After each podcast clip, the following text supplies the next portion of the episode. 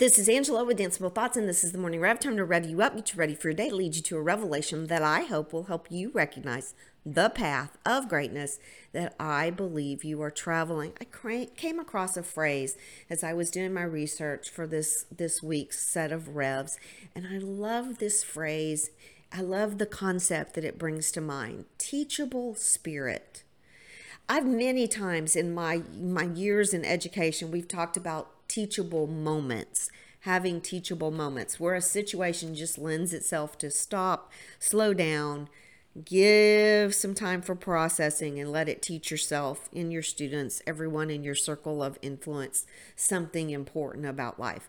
But I love that taking that idea to a next level where somebody has a teachable spirit.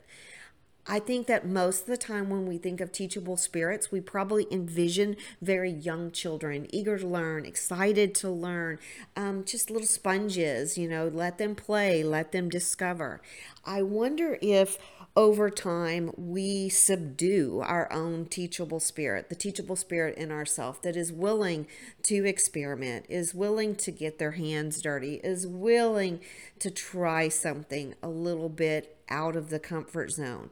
A teachable spirit also has to do with saying to yourself, I may not do everything right, and I might be open to learning a better way, to optimizing the things that I do, to creating better systems for things that I'm going to do.